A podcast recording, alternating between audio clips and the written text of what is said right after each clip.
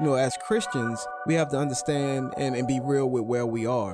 That's what we have to see first, individually. And where our mindset is and what we desire. Airing the Addisons. I think what God is really calling us back to, it's those individual personal revivals in our own lives where we're like, oh, Lord, what have we done? We have minimized you. Promoting truth, wisdom, and empowerment. As the church, man, we should be on the forefront of making disciples, of indoctrination and godly things. If we don't train our kids, they will not be able to stand. Uh-oh. Uh-oh. Airing the Addisons. On American Family Radio, thank you so much for listening. I'm Miki. And I'm Will. Sherry B and J Mac are on tap to help us navigate the show, and we appreciate them. We're going to get into some content today. Before we do that, we want to make some announcements, let you know what's going on here at the American Family Association, American Family Radio. Yes, we have our Marriage Family Life Conference coming up July 7th, 8th, and 9th, and May 15th is the deadline to register. So make sure you go to marriagefamilylife.net, marriagefamilylife.net to get your tickets for the Marriage Family Life Conference that's happening. And you can also find information on the website about the speakers, and also see a schedule and things like that. So marriagefamilylife.net for the Marriage Family Life Conference. Also, if you want to email us at addisons@afr.net, addisons, ADDISONS, at AFR.net. And if you want to watch the broadcast live, you can just follow us on Facebook and YouTube, search for Airing the Addisons, and you can watch what's going on live. All right. Okay. Family, members of the body of Christ, let's have a family conversation. Other people are welcome to listen in on that conversation, but we are unapologetically Christian and we speak to a Christian audience. We would love for that audience to grow. And I'm not talking about people who listen to us. I'm talking about those who profess to be Christians, those who follow Christ. Amen. But we don't do radio to cater to people who hate the Lord. We do radio for people who love the Lord. And because of that, probably sometimes the topics are not easily understood by those who are not discerning. Right. But for those of us who are, let's just have this conversation. So here's the question that I'm asking today, and we'll look at some headlines, and then of course we've got some clips to couple with those headlines as we ask this question. I kind of want to work around this today, and I want us to all just kind of think about where we are this moment that we're having in our country. Everybody's talking about the protest over the weekend. Obviously that is a current event, but as we often do, we like to look a little more deeply at some of the spiritual implications of what we're discussing in any given generation. There are things that are kind of popping off in the culture, but the question for the Christian is always, okay, how do we live in the midst of this culture? What is it that God wants us to do? How do we respond? And then also the big question, how do we preserve the gospel? How do we preserve the gospel? How do we keep the gospel moving forward in every single generation? Those torchbearers, how do we keep moving the gospel along, right? Yeah. Sort of like a relay race, you might describe it. So here is the question, and this is the show's topic today.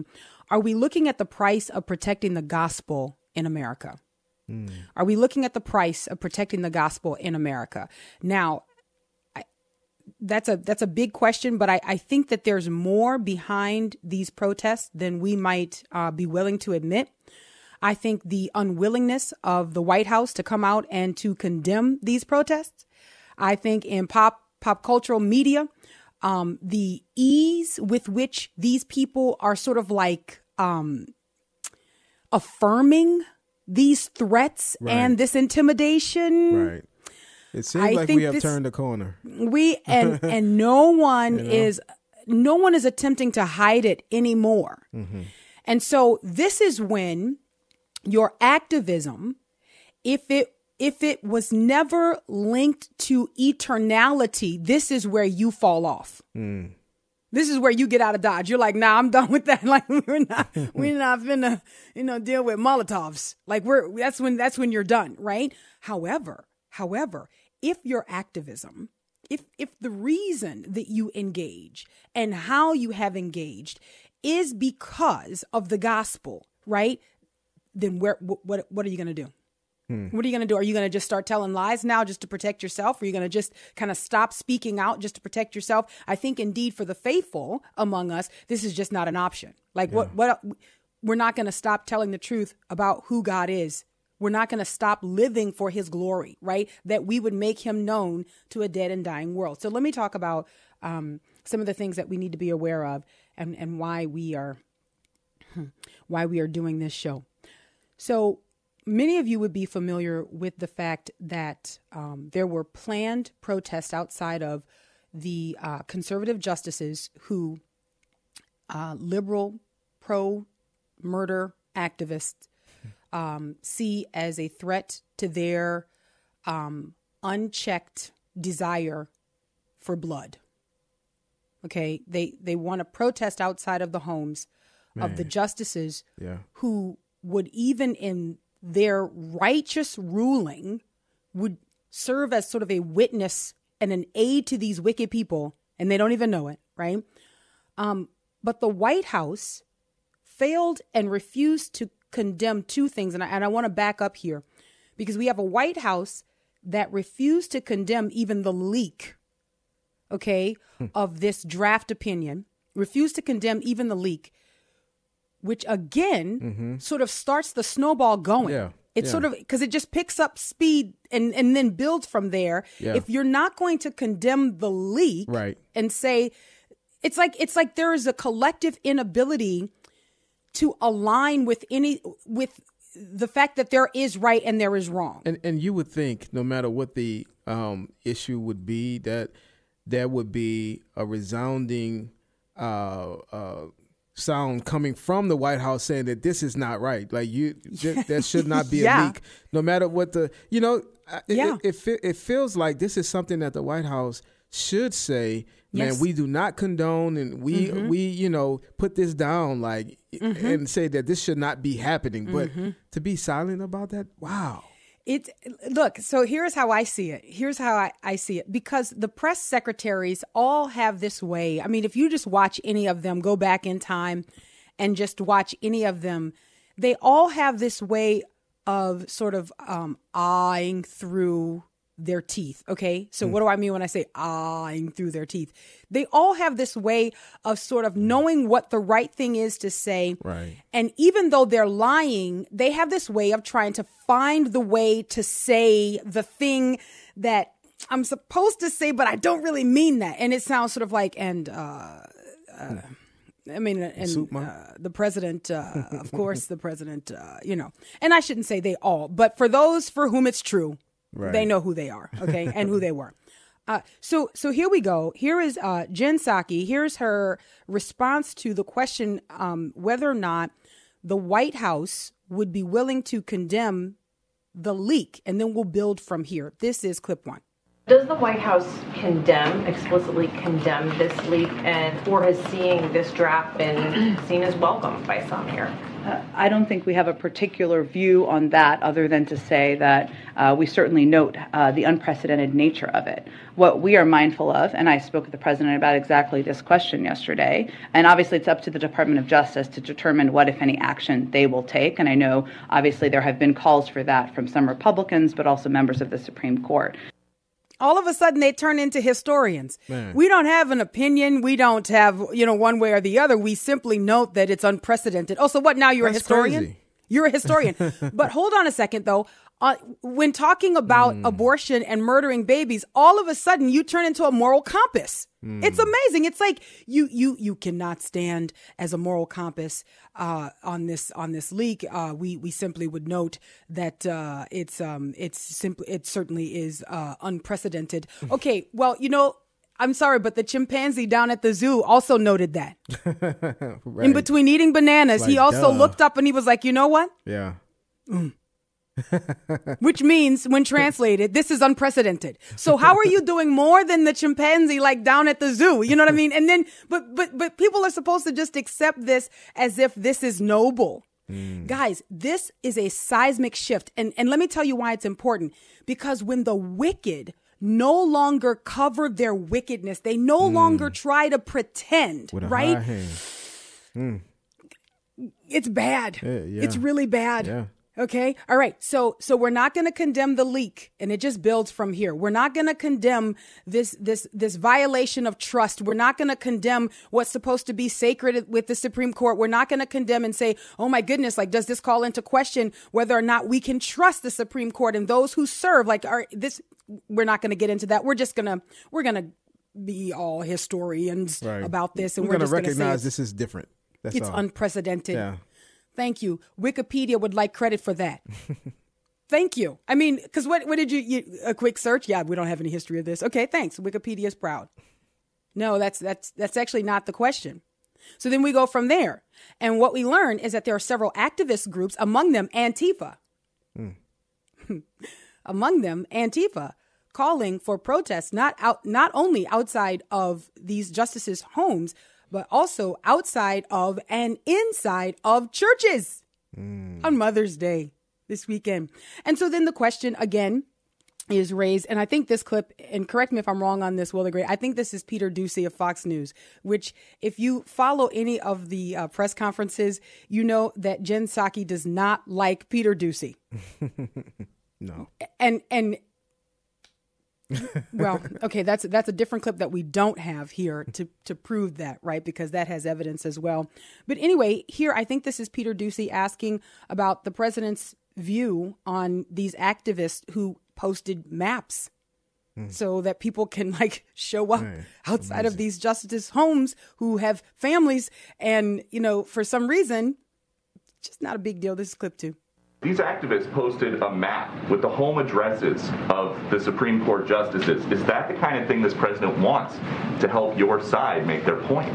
Look, I think the president's view is that there's a lot of passion, a lot of fear, a lot of sadness from many, many people across this country about what they saw in that leaked document. We obviously want people's privacy to be respected. We want people to protest peacefully if they want to protest. That is certainly what the president's view would be. Save that one. We're going to play that one again here just kind of right after this because, you know, for illustrative purposes. So when asked about the leak, a historian she becomes. Right. When asked about these planned protests, all of a sudden the moral compass begins to come into focus where it's like, look, people are sad, people are concerned. And what does that have to do with gumbo in Louisiana? Like, what is that? Who cares about the emotion of the people who would try to intimidate justices? Like, who cares about what they're thinking? Like, why all of a sudden? So historian, psychologist, like, you know, you're doing all of these things except really kind of like leaning in, because you guys like to lean in, like instead of just leaning in and saying, no, this is wrong, we condemn it, this should not be. I mean, you know, woe to those who would try to thwart the way that our country functions. Like, I mean, just whatever, you know, you could write it down and or have some people draft it up for you. I don't care. But just like tell the truth. And the thing is, at one time, it seemed like no matter what side it was on, they would have said that. They would have said that there's no place for intimidating Supreme Court justices. But you have now where some of them were in hiding and stuff like that. Like, I mean, it's amazing to consider what's going on here, you know, in America. Like, Will, this is a turn the corner moment. This is a huge turn the corner moment. And to your point, that statement about some of the justices being in hiding, we've got a clip, and I don't know if we have time to get to it on this side of the break, but this is Sonny Hostin of The View alluding to we shouldn't really be concerned because the justices have protection. So like you can threaten and intimidate people as long as they've got like, I mean, they've got like, you know, a team of people. Right. So we don't need to just, do we have time for this clip? No, we need to hold that clip. Oh, good grief. Oh, the music says it's true. The music says it's true. Okay. As soon as we get back on the other side, guys, let me just tell you, this is go time for the Christian. If you're faint-hearted, right? If you're prone to fear, first of all, go into your closet and pray. Ask the Lord to strengthen you and empower you by His Spirit. This is go time for the Christian. Our activism was never rooted in this, like, I just need something to do. I'm just looking for a rally to go attend. No, it's always that it needed to be rooted in eternality. What's my eternal focus? Why do I care about this eternally? Is it a threat to the gospel? I'm getting in on this because it's a threat to the gospel. And if that's true, then I'm not getting out when it becomes a threat to me. Mm. All right, Airing the Addisons, American Family Radio. We'll be right back. See, on the hill of Calvary, my Savior bled for me. My Jesus set me free. And look at the wounds that give me life, grace flowing from His side. No greater sacrifice. What He's done, what He's done. All the glory and the honor to the Son. My sins are forgiven. My future is heaven. I praise God for what He's done. Over the weekend, I was watching a lot of the protests that were happening outside of some of the justices' homes, and my understanding is that Justice Alito has had to go into hiding because of this, draft opinion that was leaked. And while I think it is terrible that a justice would have to go into hiding, I think it is really clear to the justices now that, as Anna mentioned, 64% to 66% of Americans believe that the Supreme Court should uphold Roe v. Wade, right?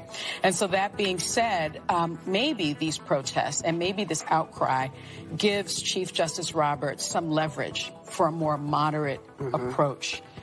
Because we saw during the hearing that he was looking for a way, a moderate way, to handle this case.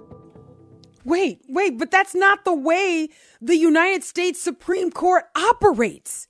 The United States Supreme Court does not operate based on the pressure coming from the public, right? Aren't they supposed to just interpret the Constitution and say, okay, this is what it means. This is how we rule on this based on what this means, not what you people feel. Like, isn't so, but if the people have a feeling, and then they want the Constitution changed, then they should have it amended, right? Like, there's a process for all of this.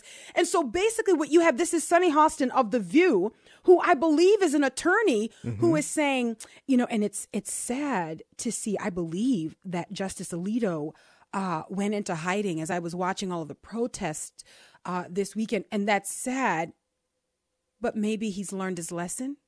That's what she said, basically. Guys, I mean, you can, and I'll play it again just so that people don't think that I'm exaggerating. Let's hear her again in her own words in just a second. But basically what she's saying, a couple different things, right? One, maybe they've learned their lesson. Are they afraid yet? Maybe they have learned not to trample all over the whiners. Maybe they have learned not to upset the screamers, the screechers, the howlers. Maybe they have learned this. And also, maybe Chief Justice Roberts has learned something too. Now, what does that mean? Like, what is that? Like, Sonny, I just don't understand. Like, what does that mean when you say maybe Justice Roberts, because he was looking for a moderate way to sort of not, like, what does that mean? What does that mean? So now he has the fuel, which is pressure from these people who are mobbed up outside of justices' homes. He has the pressure to do what now? To do what? To do what was done in 1973, to just start pulling things out of the air. That's what it is. Just start pulling now. Just start pulling things out of the air. You got pressure. Just start pulling things out of the air. All right, let's listen again. This is Sonny Hostin. And what is she saying? This is coming from The View. I believe she's a lawyer. What is she saying? She's saying, okay, in so many words, she's saying, keep the pressure on because maybe they've learned their lesson. And while it's sad that they have to go into hiding, I mean, they have protection and, nothing's going to really happen to them, except that it's going to shake them enough that we get the result that we want, which, by the way, let's always keep the main thing the main thing. We want to murder babies in this country. We want to murder babies in this country. So let me ask you this, that I've heard this before, but that's 64, 66% of America. Is that accurate? Is that like a reliable poll or the whatever? Now, I will say this. This was surprising to me. The most recent poll that I'm aware of put it at 54% of Americans who want to see some changes made to abortion in this country, but not see Roe versus Wade overturned, which I thought was really sickening. Wow. I haven't seen numbers that high. I don't know where she's getting her numbers, but of course, we live in the age of just pulling things out of the air. Right. But I did, through the Daily Wire, I want to say 54% was the most recent number I heard of Americans who want to see changes to Roe versus Wade, but not see it completely overturned. So you've got to imagine that obviously Christians are included in that number. I still think that's pretty high to say we're talking about murdering babies. Man. We're talking about murdering babies. Right. I just want to keep that in perspective, that we're talking about murdering babies. Even the president himself, and you know, when he gets away from his handlers, he just kind of starts saying things, talking about the quote unquote right to abort a child. He said that, the right to abort a child. It's one thing, you know, I think for us to, and we shouldn't do this, and I would say that many of us don't do this, but you kind of sometimes want to think that these people need a little bit of ministry. Maybe they just don't understand. You know, you kind of want to be at the ready to minister to them. But then when they actually say and confirm, no, we really do understand, you know, and then you're not left to have this place where you think, just if I could get to them and if we could just kind of sort of try to reason just a little bit. But no, the president himself, the woman's right to, quote, abort a child, he said. Again, I want you to hear this clip again, because I really believe that Sonny Hostin sort of represents the liberal pop culture media that you would hear from on this issue. Right. And though many people who would have these platforms would probably not say this the way that Sonny Hostin has communicated this, I do believe that this is the sentiment. I think this is the sentiment that's going to come from all of the people that, sadly, a large amount of Americans like to listen to. This is going to be their position. All right, here is Sonny again. Over the weekend, I was watching a lot of the protests that were happening outside of some of the justices' homes. And my understanding is that Justice Alito has had to go into hiding because of this, you know, draft opinion that was leaked. And while I think it is terrible that a justice would have to go into hiding, I think it is really clear to the justices now that, as Anna mentioned, 64 to 66% of Americans believe that the Supreme Court should uphold Roe v. Wade, right? And so that being said, maybe these protests and maybe this outcry gives Chief Justice Roberts some leverage for a more moderate approach.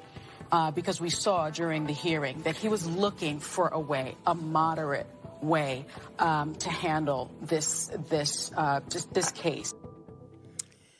Listen, this is a shift. Yeah. This is a shift. Yeah. To openly condone threat and intimidation, and let me share this story here. And then we want to go to scripture. We want to go to scripture because this is the moment that we're in. And I'm really sincerely asking the question. I have my own answer. But I am sincerely asking the question. Are we looking at the price of protecting the gospel in America? Is this what it looks like going forward to protect the gospel in America? And for those of you who say, wait a minute, I thought we were talking about the pro-life abortion issue, then you have detached yourself. Even if you're an activist, you've detached yourself from the reason for your activism, because this is a question of morality. And when we stand up and we assert what is morally right, when we stand up and we tell the truth about who God is, this is a gospel issue. And I'm going to make my case from scripture. And let me say something else too. Well, let me go to this story here. So police are investigating a targeted arson attack at a Wisconsin pro-life office. This story says anti-abortion office, which, you know, I think the liberals have employed that to sort of put those of us who stand up to defend and protect innocent life to kind of put us on guard, you know? So they say, no, we're not going to call them pro-life because that's so like, you know, that's good, right? You know what I mean? So we got to find a way to sort of like demonize them, even in the way we refer to them. Mm. And so there's been this shift over the last few years, you've noticed it, where the liberals moved to anti-abortion, which is crazy because what it really banks on is that the sentiment is that Americans largely accept abortion. So it banks on a certain immorality of the people so that if we call them out as anti-abortionists, then that puts them on the defense, which I think is insane. I think we should be like, yeah, we are anti-abortion. Well, that's the reason that they're putting those numbers out there. They want the thought to be that most people are for it. That you're robbing people of their rights, exactly. that you are sending people back. And I was writing down some of the chances. I was watching some of these clips of these people. There was one woman, I don't know how long we have, but I just imagine that in time, you know, when she sees herself on some of these videos, she was standing outside of a church singing, "Thank God for abortion." Mm. Singing, "Thank God for abortion." They were chanting outside of the justices' homes, "Keep abortion safe and legal, and we will not go back," and all of these things. This, to me, seems like you really believe that... Not only do you have a righteous cause, that's your belief, but you believe that the majority of Americans are on your side. Mm. And, you know, I got to say, we don't get that kind of sentiment unless we have a fair amount of Christians who just sort of like don't say anything. You know what I mean? Who or worse, secretly kind of agree, even though they know it's not right, but they kind of like, you know, which I've heard some of this, you know, from some Christians. Well, I mean, what if you just absolutely, absolutely don't have access to abortion? I've heard some people ask, so what are you going to do with all those babies? As if you're talking about trash. And all of a sudden you no longer have your garbage pickup. Like, you know what I mean? That's how you hear some Christians even talking about this. I mean, because then what are you going to do when you got all those babies? Like, you like, listen, we need to be able to hear ourselves, right? Okay, so here's the article. Police are continuing to investigate after they say someone threw a Molotov cocktail, ignited a fire, and vandalized an anti-abortion group's office in Madison, Wisconsin.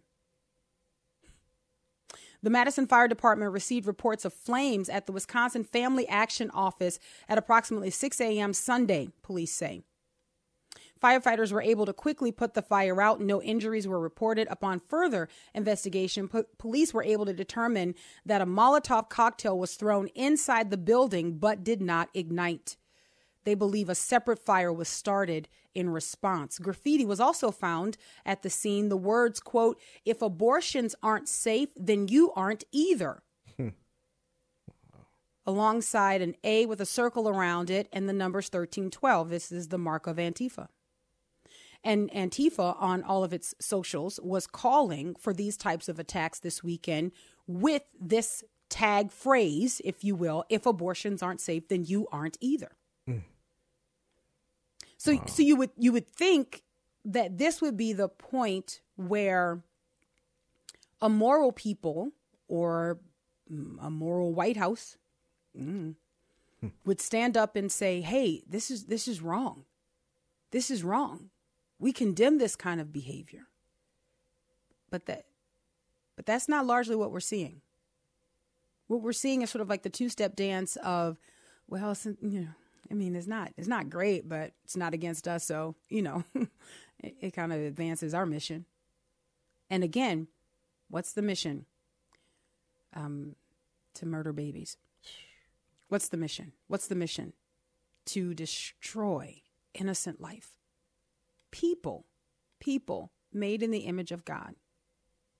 People at their start who we all were mm-hmm. at our start. Right. Just like them. Vulnerable. Right.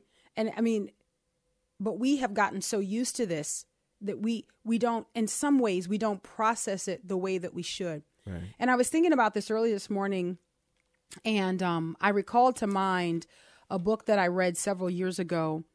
The book is Harriet Beecher Stowe, A Spiritual Life. And if you're familiar with Harriet Beecher Stowe, she's the author of Uncle Tom's Cabin, The Beecher Family, well known in this country for their activism in the abolition of slavery, upset quite a few people. And one of the accounts in this story is about Harriet Beecher Stowe's brother, Edward. And I misrecalled this fact when I was talking to the college students a couple weeks ago. I thought that he actually was at the printing press and was shot. It turns out he was away from the printing press, so he was not shot. But the owner of this particular printing press and this shop where they were printing abolitionist material actually was shot.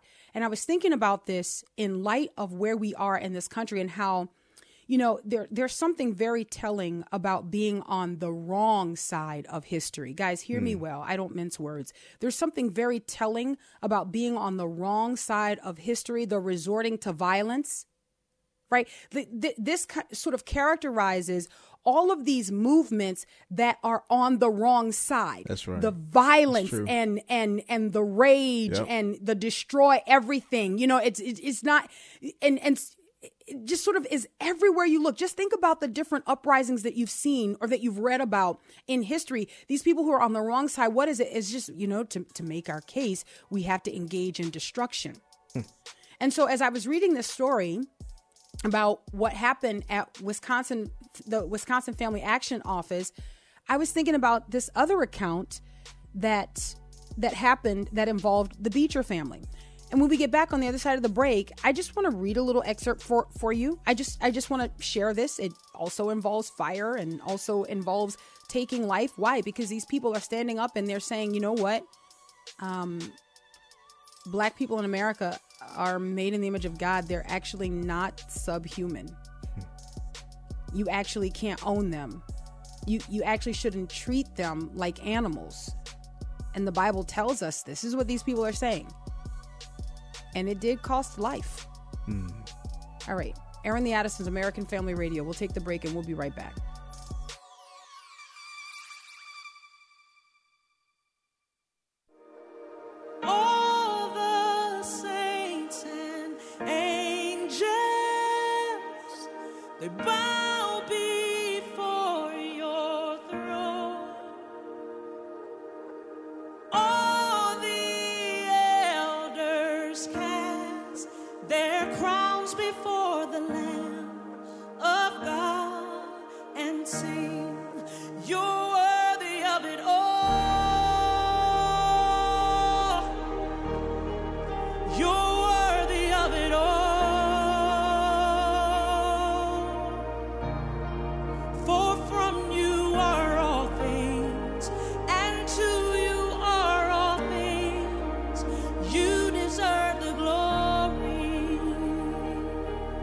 Welcome back to Airing the Addisons on American Family Radio. Thank you so much for listening. I'm Miki. And I'm Will, and that's CC Winans. We're worthy of it all. Hey, Will the Great, I was curious about your question. I wanted to confirm my numbers, and there is a new Rasmussen poll that was conducted on May the 3rd that has some numbers on how Americans feel about overturning Roe, and this is from lifenews.com. A new Rasmussen poll shows more Americans want Roe versus Wade overturned than want to keep the infamous Supreme Court decision in place that allows abortion up to birth. I'm reading here. Abortion activists have engaged in violence, vandalism, and heated protests in response to a leaked draft opinion from the U.S. Supreme Court that overturns Roe versus Wade. Although Democrats and the liberal media want the country to think a majority of Americans support Roe and abortion, the opposite is true. Just as 11 recent polls show Americans are pro-life on abortion, the latest Rasmussen reports, it's a national telephone survey, finds more Americans want Roe overturned. So here's some numbers.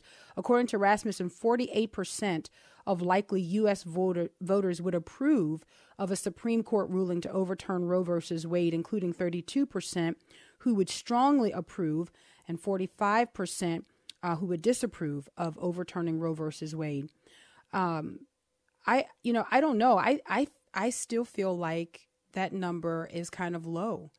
You know, I still feel like there should be more of a response from Christians that would kind of skew this number even higher than that, saying that, we want Roe overturned. Because if you think about, like, even in the past with elections, you know, it was always like 81% of evangelical, you know, it was like this high number that voted a certain way and stuff like that. So you would hope that when we talk about this issue, that it would be, you know, a high number of Christians who are evangelical Christians, or whatever you want to call it. That would skew the voting Americans, exactly, right? That, and let me, I would just tell you, my commentary on that is that I think that number is not as high as it should be, because there are some people who are like, well, I'm not in support of killing babies, but like, you know, Roe, you know, those people who want to do it, they should have that right. That's another one of the sorry said defenses of Roe that I've heard coming from Christians, which if you just take abortion out of that sentence and apply it to anything else, it just doesn't make sense. You say, well, I'm not in favor of shooting 2-year-olds at point blank range, but I think other people should be able to do it if they feel like it. Right. Yeah. Like, where does that, I'm not in favor of men beating their wives. I think it's horrible, but I think the men in that situation should be able to decide, you know, if they need to beat their wives. That's how they sound, right? That's how they say it. They always kind of, it's like a, I mean, it's not my decision. I don't, right. I would not beat my wife, but if, you know, that man feels there's no other choice for him, he should be protected and have the right. That is a personal decision between him and his wife. Wow. I don't think that the government, I don't think that politicians should be, you know, telling that man whether or not he can or cannot beat his wife. And just insert anything else you want to use. Right. It makes no sense. But we do this for abortion. I'm going to tell you, I think that this shows conditioning. This shows conditioning, that we have been conditioned to accept murder. And this actually shows the power of laws. That's why when you have bad laws in a country, it's bad for the people, because it confuses them. It distorts their ability to discern, because we tend to automatically think, and this is, look, this is built into us, right? That we think that laws are supposed to be right. Again, pointing to when men violate the laws of God, they are without excuse. We're actually wired to believe that laws are right. So for us as Christians, we continue to be steeped in the word of God, so that when there are bad laws that are written, we are able to say, nope, but not that one. That's not good. Why? Because we're holding it up against God's law, Amen. God's moral law. It's not just law for law's sake. But we have been conditioned in this country, and our view of what is right and what is wrong has been distorted. Why? Because you have had Roe since 1973. Nearly 50 years, you've had people being told that it is okay to murder innocent people, and what really is supposed to be the safest environment for them. And so we've lost our ability to discern. Man, I wanted to read, and we may not get to calls today, but Lord willing, I'll remedy that as best I can, okay? Whenever you have people who are fighting against God, and you know what I mean when I say that, right? I mean, come on. They plot in vain. Why do they rage, right? There is always the resort to violence, threat, and intimidation. If we really believe that we have legitimate arguments, we should be able to present those arguments and go back and forth, right? There's a certain type of rhetoric that we can employ where we try to convince one another. Let us reason, let us talk about these things. But when we know we're just wrong and we just want to have our way, then we just start blowing stuff up. We just start blowing stuff up. We just start throwing Molotovs. We just start setting things on fire. We just start shooting people. We just start taking life. Why? Because if we go at this in a way where we try to logically arrive at a conclusion by like, let's go back and forth. Let's debate this. If I think I'm going to lose, right, then I got to take out the opposition, because I can't risk losing. All right, so here is from Harriet Beecher Stowe, A Spiritual Life. This is just for your consideration. All right, I'm going to read just a little bit here, read at length here. All right. While the Presbyterians split up in the city of brotherly love, the American Anti-Slavery Society was also meeting in Philadelphia. The American Anti-Slavery Society was scheduled to meet in Philadelphia Hall, but a mob burned down the building. There we go. Guys, these are the things that come back to my mind when I read like current event. I'm like, wow, this sounds strangely familiar, right? The same thing to Stephen. Oh, I have that in my notes. Look at you run. It's great. It's great. No, that's exactly right. No, don't say that because then people come on. Oh, wow. Victim. He just pulled the victim card out of the quiet. Anyways. Read. Right. See, thank you. Okay. When the group reconvened in another building, the mob torched that one too. Wow. Quote, the Philadelphia Fire Department, which had merely let Pennsylvania Hall burn, tried to extinguish the second blaze, but the mob cut the hoses, end quote, wrote one historian. Man. Mobs roiled Illinois, resulting in the murder of Elijah Lovejoy in Alton, Illinois, in 1837. Listen to this. Lovejoy was a Presbyterian minister who, in addition to serving his congregation, edited an anti-slavery paper called The Observer. Lovejoy's press was destroyed 3 times and threats were made against his life. His anti-slavery views were moderate. He neither called for the immediate abolition nor encouraged slaves to run away. Wow. Harriet's older brother, Edward, president of Illinois College in Jacksonville, was a friend of Lovejoy's. Edward went to Alton to help Lovejoy convene the Illinois Anti-Slavery Society. Many Presbyterian and Congregationalist ministers attended, but Alton was just across the river from slaveholding Missouri, and there was strong pro-slavery feeling in town. Lovejoy's activism seemed likely to bring on a pro-slavery backlash. Several town meetings were held to diffuse the tension, but things only got worse. At one of these meetings, Lovejoy was told to stop his paper and leave town if he wished to remain alive. He replied, quote, you can crush me if you will, but I shall die at my post, for I cannot and will not forsake it, end quote.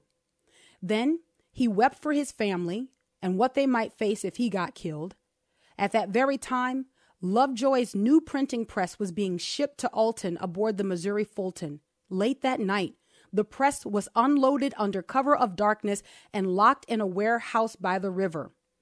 Edward Beecher and others stayed in town to protect Lovejoy and his new press. The next morning, Edward met with Lovejoy and his wife for prayer in their home. The press seemed secure, and Edward, believing the crisis was over, left for Jacksonville. That night, Lovejoy and his supporters were guarding the press when a large, drunken mob came to the warehouse and attempted to set it on fire. Lovejoy ran out armed to defend himself and his press. He was shot 5 times. The mob roared in triumph and surged into the warehouse to destroy the press. Lovejoy was killed. I was thinking about this morning, and I was thinking, this history is not the only history that points to what it looks like to be on the right side of an issue. But as Will the Great alluded to, and you're absolutely right, Stephen is an example of this in Acts chapter 7, verses 51 through 53. And one of the things that Stephen does is that he points to, has there ever been a time right, where you've not tried to destroy those who are the messengers of God? And remember, I said this is a Lazarus moment. So Lazarus serves as another example in John chapter 12, verses 9 through 11, where you've got the high priests who are saying, hold on a second. They're looking at Lazarus and they're following after Jesus. You know what we got to do? We got to kill him. Destroy the evidence that God is real. Get rid of the witness and culture that God is real. So just like we had this moment where you needed faithful Christians to say, wait a minute, I don't think God approves of stealing men and enslaving them, right, then selling them, then reproducing them like cattle, and then selling them and ripping their children from, I don't know. I don't think God approves of the business of populating people for purchase. I don't know. Just as a Christian, something doesn't set right with me. And then if you can't, then you go to the scriptures. You go to the scriptures. And this is where our fight for life is anchored and rooted. Amen. In the scriptures. Is God holy? Is his word true? We say yes. So we're not going to keep silent on this issue.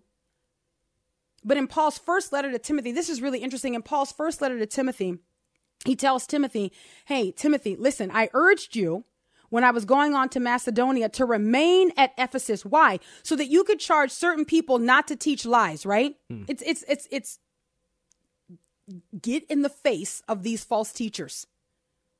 Get in the face of these men who are telling lies, but then trying to use the law to do it.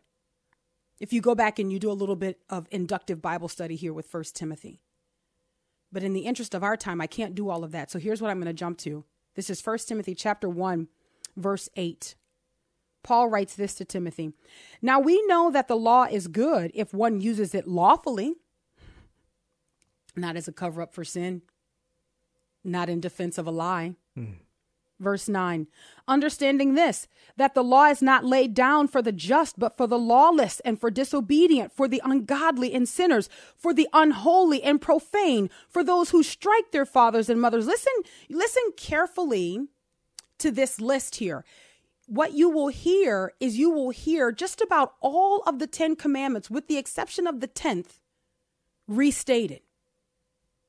And the exception of the 4th, because the Sabbath as a mandate is not restated in the New Testament. But listen to this. It's like Paul is kind of running through the 10 commandments here. Verse 9. I'll go back to verse 9. Understanding this, that the law is not laid down for the just, but for the lawless and disobedient, for the ungodly and sinners, for the unholy and profane, for those who strike their fathers and mothers, for murderers, the sexually immoral, men who practice homosexuality, enslavers. This literally means men who steal men to enslave. Mm. That's what it means. That's the literal translation of it. It literally means, it says enslavers, but it literally means men who steal men to enslave. Liars, perjurers. And then, in case your particular proclivity is not listed there, again, it's sort of like in Galatians, right? Mm-hmm. He says, and whatever else is contrary, listen, and this is the point. Whatever else is contrary to sound doctrine, in accordance with the gospel of the glory of the blessed God with which I have been entrusted. Mm. So all of these things, all of the marring of these things, all of these things celebrated and exalted in culture, man, these things conflict with sound doctrine, which mar the gospel. So when people murder babies, this is a gospel issue. When people enslave people, robbing, stealing, cheating, lying, all of these things are gospel issues. Amen. We have to keep telling the truth. We're out of time. Until tomorrow, Lord willing. God bless.